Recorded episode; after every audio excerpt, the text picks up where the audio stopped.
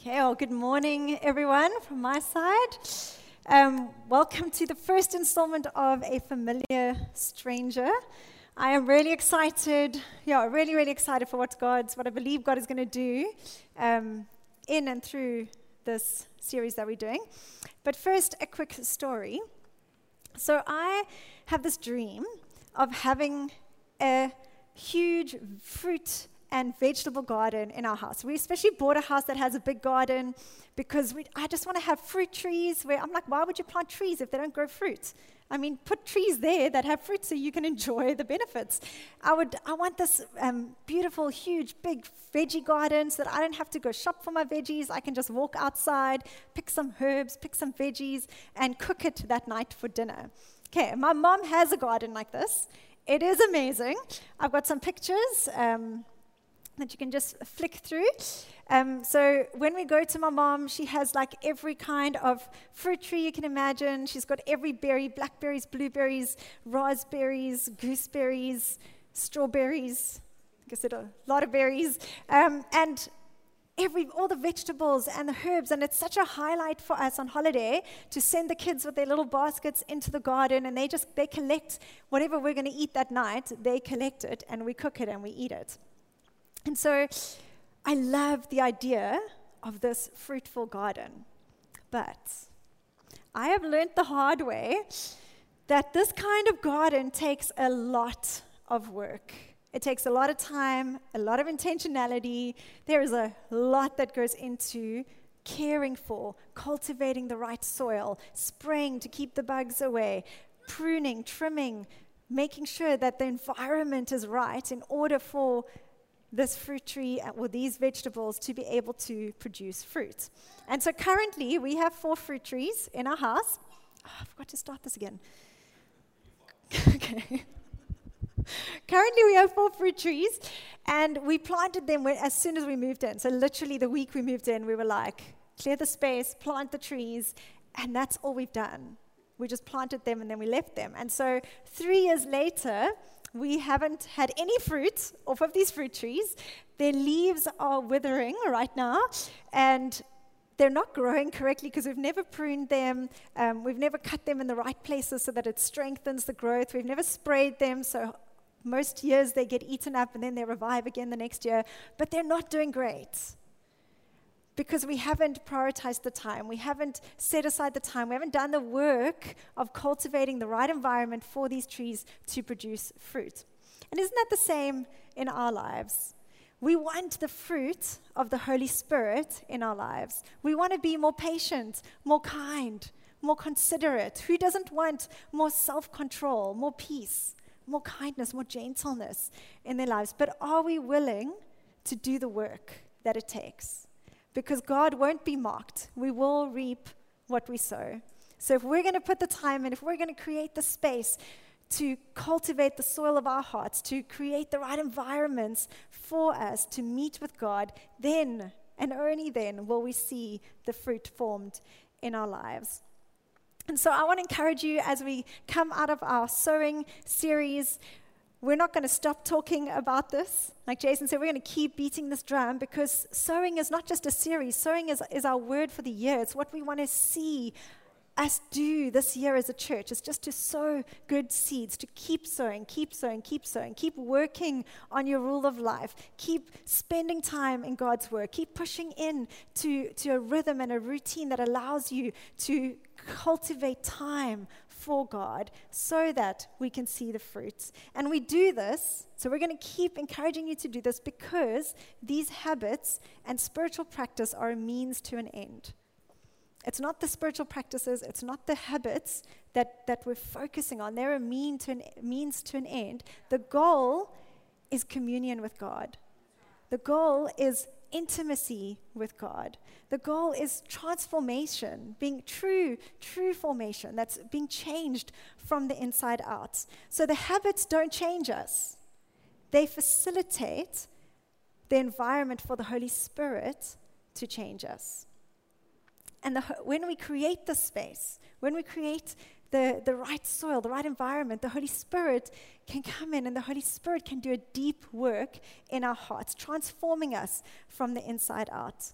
They create the space for us to meet with God. And when we say we meet with God, it's the Holy Spirit that we meet with. The Holy Spirit is the very presence of God in our lives. And so today, I want to invite you to experience the person of the Holy Spirit. You see, for a long time, I thought that the Holy Spirit only appeared in the book of Acts, okay, in the New Testament. I didn't realize that the Holy Spirit was present and active from the very beginning of time and all throughout Scripture. So if you look at the Old Testament, we will see the Holy Spirit present and active in the life of God's people. And so, my first point today is that the Holy Spirit is God.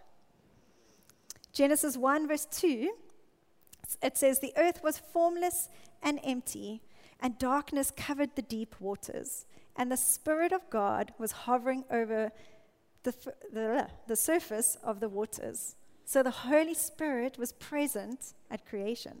In Genesis 1, verse 26, God says, Let us make human beings in our image to be like us. The Holy Spirit wasn't just present, the Holy Spirit was active in creating. We are created in His image because He is God. And so we worship a God that is part of a trinity. Okay, we we believe that there's three parts but one God.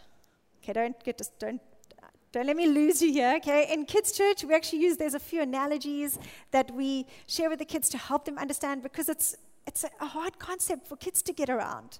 It's a hard concept for adults to get around, let alone kids. And so a few of the things we'll say to them is, you know, look at this egg. Is this one egg or is it three eggs?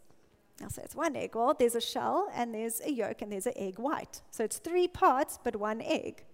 Other times we've used an analogy of, of water. Okay, this cup of water, I can freeze it and then it becomes ice. Or I can put it in a kettle and then it becomes steam. Or I can keep it in this cup and it's water, but it's still the same cup of water. Three parts, one cup. There's also the music note analogy. Okay, a music note apparently is made up of three parts.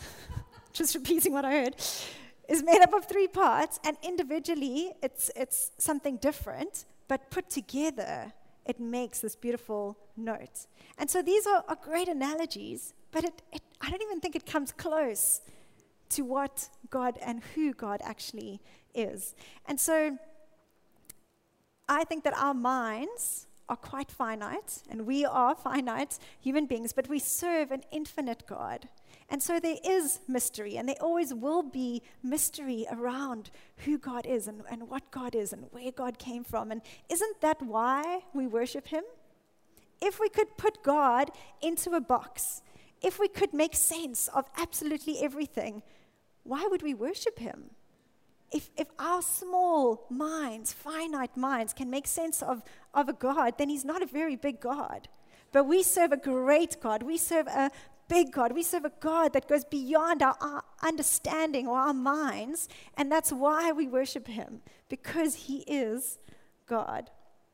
And so here in Genesis, we see that it was the Trinity that created the world God being the Father, God being the Son, and God being the Holy Spirit.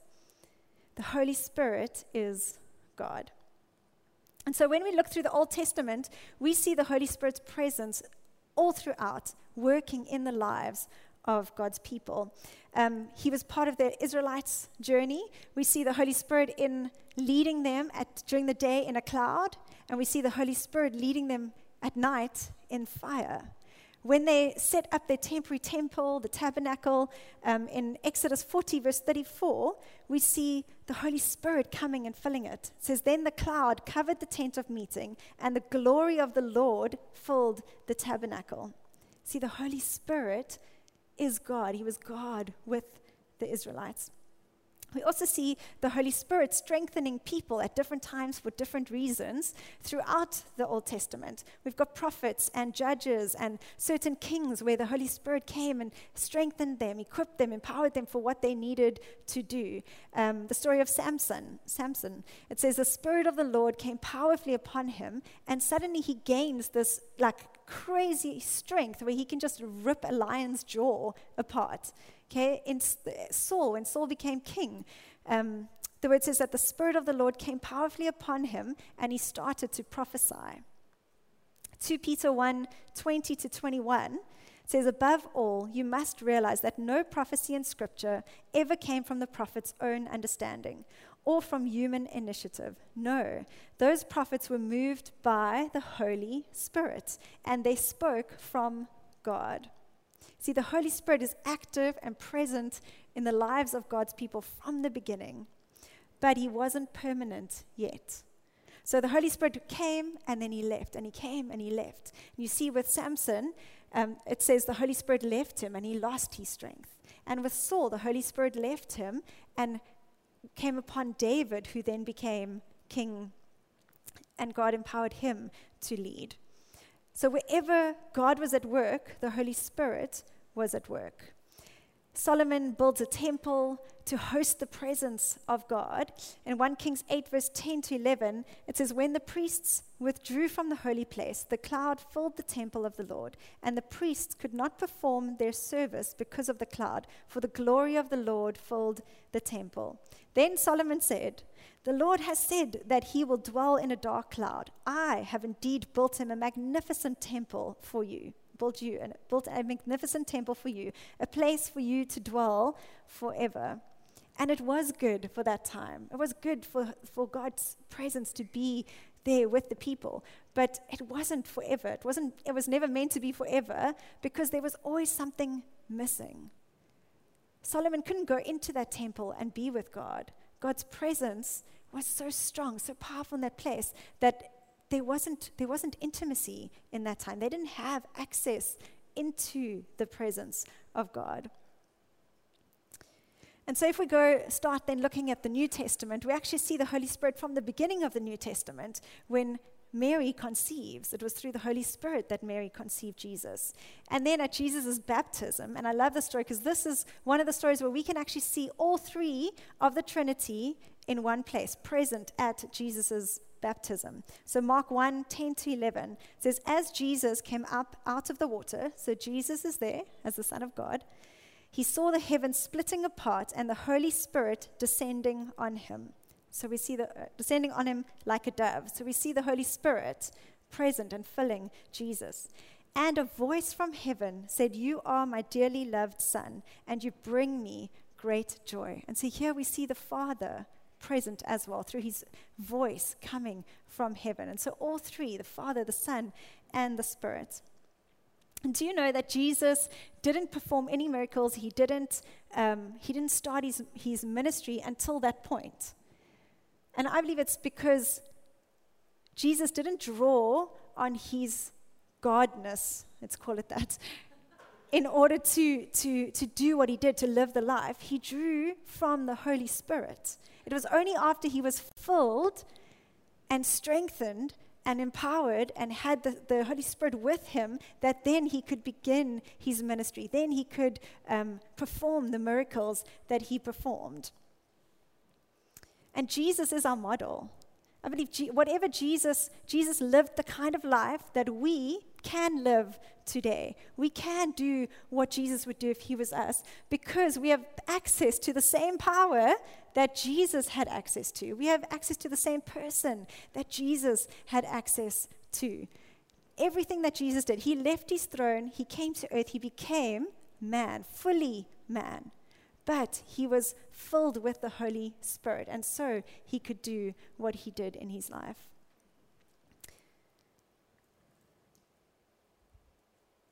Acts 1 4 to 5, we see the Holy Spirit, when after Jesus goes up into heaven, the Holy Spirit is then passed on to us. Acts 1 4 to 5 says, Once when he was eating, this is Jesus, when he was eating with them, he commanded them, Do not leave Jerusalem until the Father sends you the gift he promised. As I told you before, John baptized with water, but in just a few days you will be baptized with the Holy Spirit. And then in Acts 2, we see that the disciples are filled with the Holy Spirit on the day of Pentecost. And you know what stuck out to me when I was reading that story again was that it says every believer was present. So everyone, everyone that believed that Jesus was the Son of God was present there that day. And then it says each of them were filled. So every one of them, not, not just Peter and John. I said Paul in the first service, but apparently he wasn't there yet. just he wasn't, I know. Anyway, so Peter and John, not just those key disciples, the ones that walked with Jesus, but all the disciples, everyone who believed in Jesus, received the Spirit that day. In John 14, 16 to 17, when Jesus was preparing his disciples for um, he's going, for him leaving. He says, And I will ask the Father, and he will give you another advocate who will never leave you. Okay, those words are important. Who will never leave you. He is the Holy Spirit who leads into all truth. The world cannot receive him because it isn't looking for him and doesn't recognize him. But you know him because he lives with you now, because he's in Jesus so he was living with them now, and later will be in you. So, firstly, who will never leave you? In the Old Testament, we see that the Holy Spirit comes and goes. He fills people and then he leaves um, because it wasn't complete yet. But Jesus said, It's better that I go because then I'm going to send somebody, and this somebody, this person that I'm sending, will never leave you. He will be with you forever. And so now we have the Holy Spirit in us permanently, forever, with us every day, every second, every minute of every day, the Holy Spirit is with us. And it says, and later will be in you. Now, every believer receives the Holy Spirit when we give our lives to Jesus. So when we accept God as our Lord and Savior, and we say, God, I don't want to live this way, the way that I've been living on my own anymore. I believe who you are. I believe who you said that you, I believe you did what you said you did. I believe that you are God. Please come into my life. I give my life to you. What we're actually doing is we're inviting the Holy Spirit into our lives to, to walk with us, to talk with us, to be present in our lives. See, in the Old Testament, the, tem- the, the temple wasn't complete because they didn't have access into the presence of God. There was no intimacy. They couldn't be close to God. But when Jesus went up to heaven and usher, he ushered in a new era, the era of the church. And that's where the, the, the church started. And in this new era, every believer, every person had God's presence in them. And so that comes brings me to my second point, which is you are the temple of the Holy Spirit. You see, we don't need a temple anymore to house the presence of God. We don't have to travel across the world to, where's it, Israel, um, Jerusalem, to go and mind's going blank, to, to encounter God, to be in His presence, because we are now the temple of the Holy Spirit. You are the temple of the Holy Spirit, and God's presence lives in you. 1 Corinthians 3 16 to 17 says, um, This is Paul talking to the church. And he says, Don't you realize that all of you together are the temple of God and that the Spirit of God lives in you? God will destroy anyone who destroys this temple, for God's temple is holy, and you are that temple. So we, we now house the Holy Spirit. Do you know that um, that day that Jesus went into the temple and he started like turning over all the tables and he had this like passionate moment for God's house? Um, the he said to to the religious rulers they were trying to ask him things and he said, "Okay, d- you can destroy this house, destroy this temple, and in three days I will rebuild it. But God, uh, Jesus wasn't actually talking about the temple. He wasn't talking about Solomon's temple. He was talking about himself, his body.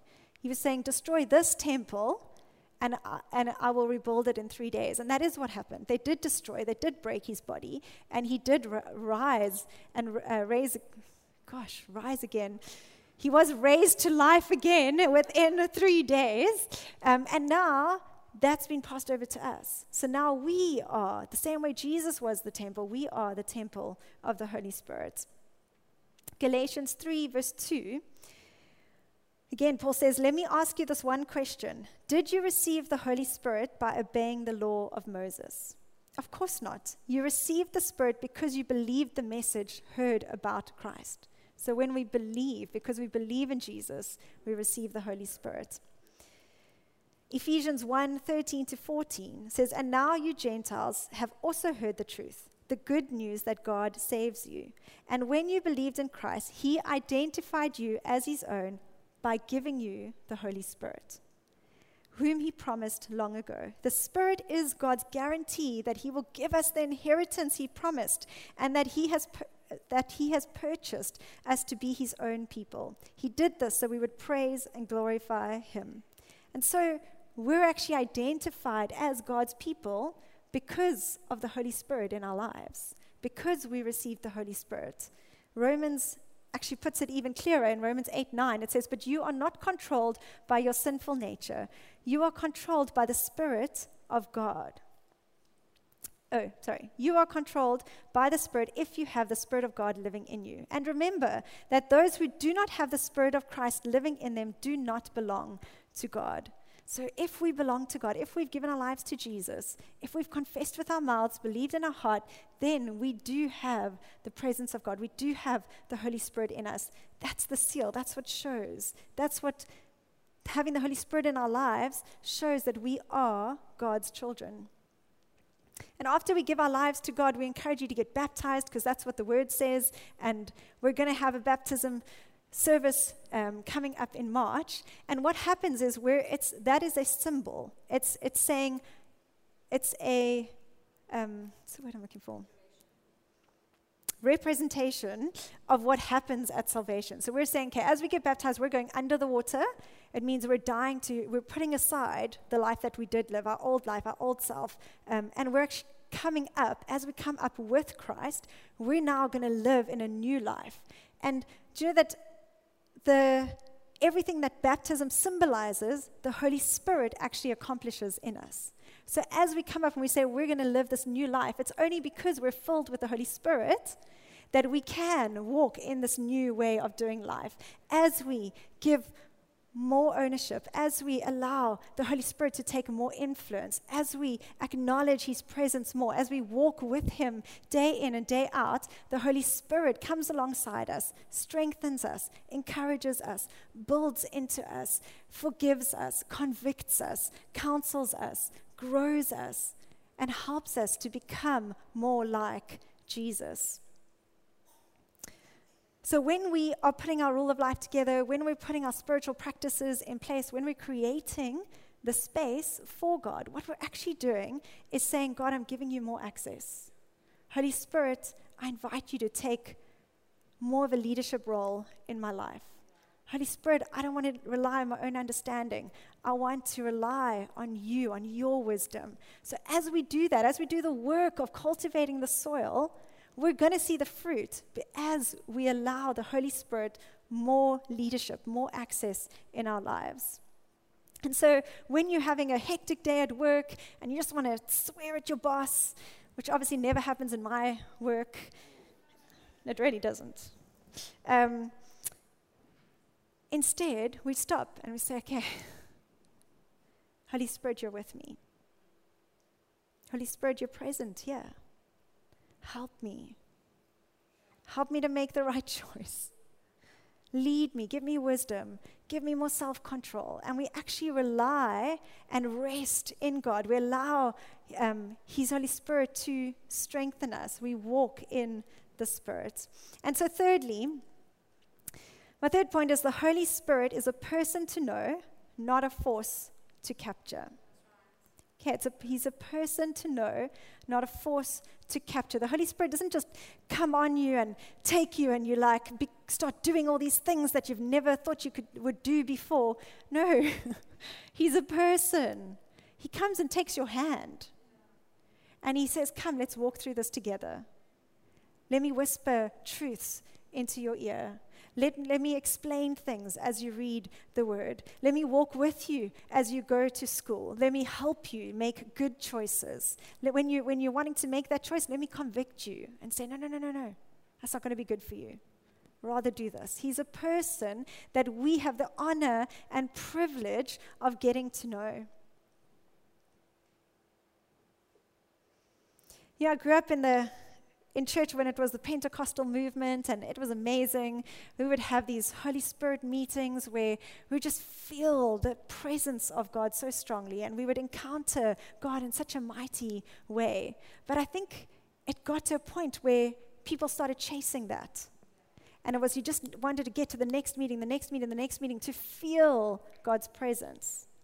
And we started chasing after, or at least where I was, we started chasing after this feeling where actually I feel like we should have been chasing after the person of the Holy Spirit, the intimacy that the Holy Spirit brings. And those things are good. That's why we have five days of focus. That's why we have encounter nights um, once a month. And we're going to end this series off with an encounter night. And I encourage you to come because it is incredible to stand in God's presence, to feel and to sense His presence. But something has to change in us when we encounter God. And I think maybe what eventually even turned me away from God was seeing these, everyone encounter God, but then you go home and it's the same. Nothing's changed. And and you're still mean and you're still fighting about the same things. And, and I'm like, but if God is real, surely He can change us. Surely something should happen in us. And that's what I'm telling you is possible today. We can encounter God every day of our lives in a way that when we slow down enough, we create the right environment, we can sit, we can encounter God, that He actually changes us from the inside out as we surrender more and more to His role of leader and Lord in our lives. Do you know, we are so blessed. As I was preparing this, I was just so, the one, one day I was so overwhelmed by like, sure, God, like, this is this is what the gospel is. This is the good news of the gospel. Is that in the Old Testament, we look back, they didn't have this. They didn't have access to God in this way. In the temple, only a priest could go in once a year. They didn't have intimacy like this. We have access to the very presence, that presence that was presence that was so strong and powerful and mighty in the temple. That same presence lives in us we have the person of the Holy Spirit with us every single day. And I've got to ask myself, how often do I take that for granted? How often do I go through a day not even acknowledge God's presence in my life? And we, we try and we put all these things on ourselves and we, we, we try to do so much in our own strength. And it's only when we're falling apart that we're eventually like, oh God. But He's there, He's with us. Come on, let's not rely on our own strength. Let's not make decisions in our own mind. We have the presence and the person of the Holy Spirit with us every day, every minute, every second of every day. And so the Holy Spirit is a person to know. And we know this because, firstly, he thinks and knows. So in 1 Corinthians 2, verse 10, it says, But it was, it was to us that God revealed these things by his Spirit. For his Spirit searches out everything and shows us God's deep secrets. So it's not saying God searches out, it's saying it's revealed to us by God's Spirit, and it was God's Spirit who searches. So he knows, he thinks. Secondly, he has emotions. Ephesians 4:30 says, "And do not bring sorrow to God's Holy Spirit by the way that you live. Remember, he has identified you as his own, guaranteeing that you will be saved on the day of redemption. Don't bring sorrow to God's Holy Spirit." Other translations say, "Don't grieve the Holy Spirit." The Holy Spirit has emotions. Okay, when he sees us making choices, because he's with us all the time, when he sees us making choices that are going to be harmful to us, it brings sorrow to him. It grieves him because he loves us. Thirdly, he cares for us. In Romans 8 26 to 27, we actually see the Holy Spirit pleads for believers. He prays for us, He pleads for us, He cares for us. He is a person that cares for us. Fourthly, He makes decisions according to His own will. When I was younger, I always thought the Holy Spirit was just like just the presence of God. So you've got God, and then it's just His presence here. I never thought of Him as a person, as His own person. Like God, the Holy Spirit is its own person, not just the Spirit. And in 1 Corinthians 12 11, we see this. It says, It is the one and only Spirit who distributes all these gifts. He alone decides which gift each person should have. It's His decision. He has a will of His own.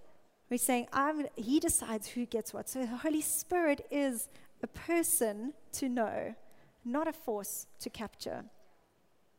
The Holy Spirit is God, the third person of the Trinity. And as God, the Holy Spirit can truly function as the comforter and the counselor that Jesus promised he would be. Because you see, G- the Holy Spirit, or Jesus actually said, It is better for me to go because I'm going to send you the Holy Spirit. My Father's going to send you the Holy Spirit. So it was better because now we have the Holy Spirit who is our comforter.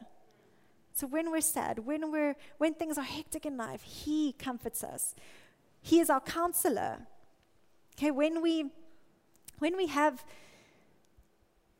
maybe trauma from from the past or we have deep issues that we need to need that we need to try and forgive people for things that it's impossible to forgive for or when we have um, generational patterns that are unhealthy and we're desperately trying to break these it's the holy spirit it is the holy spirit that we sit with and allow to counsel us we sit in that place, in that quiet place with Him.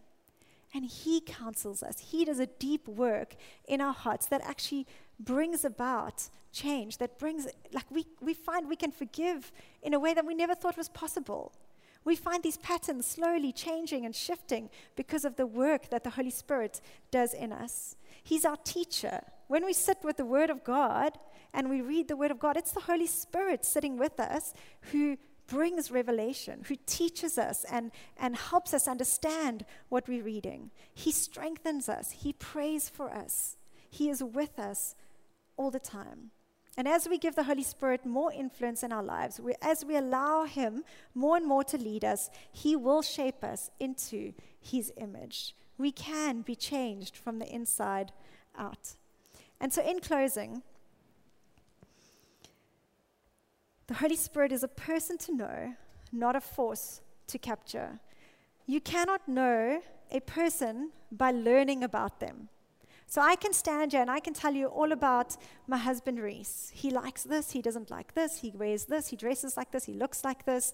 Um, I can tell you all about his wonderful and weird quirks. But if I put you in a room alone with him and leave you at a table by yourself, it's going to be awkward, right? At least for the beginning. Because you don't know him. You know about him, but you don't know him. And it's the same with the Holy Spirit. It is impossible to know the person of the Holy Spirit through the teachings of someone else. You can sit in church every week, week in and week out, and we can teach you about God, but you will never know Him unless you risk relationship with Him. Unless you take create the space, do the work that it takes, work on your rule of life, put the, put the, the effort in to create the right environments where you can then just sit and get to know the person of the Holy Spirit. So, my question for you today, and what I want to leave you with, is do you have a practice of communion with God? Do you have a time and a place where you create the space for the Holy Spirit to work in your heart? Are you giving over more and more influence in your life to the Holy Spirit? Or are you taking the Holy Spirit's presence for granted? Are we striving and trying to do this on our own? Trying to be better people, trying to, to make a difference, trying to grow? Or are we sitting with the person of the Holy Spirit and allowing Him into our hearts. We want to become people of love. This world needs people of love who can go out and be God's hands and feet. He, we need the church to be people of love.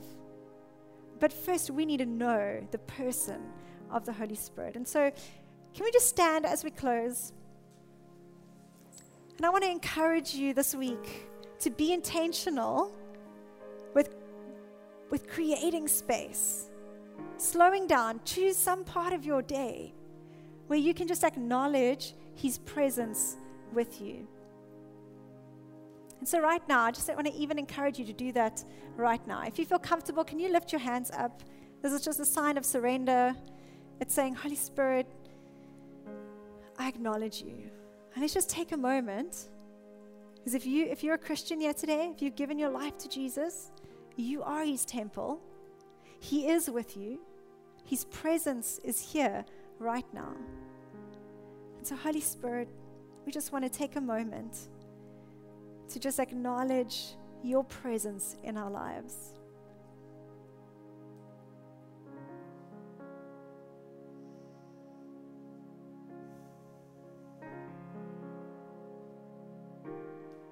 Holy Spirit, I pray that each one of us would be able to picture you just taking our hand right now and us actually giving you our hand to say, Come, come and take a leadership role in my life.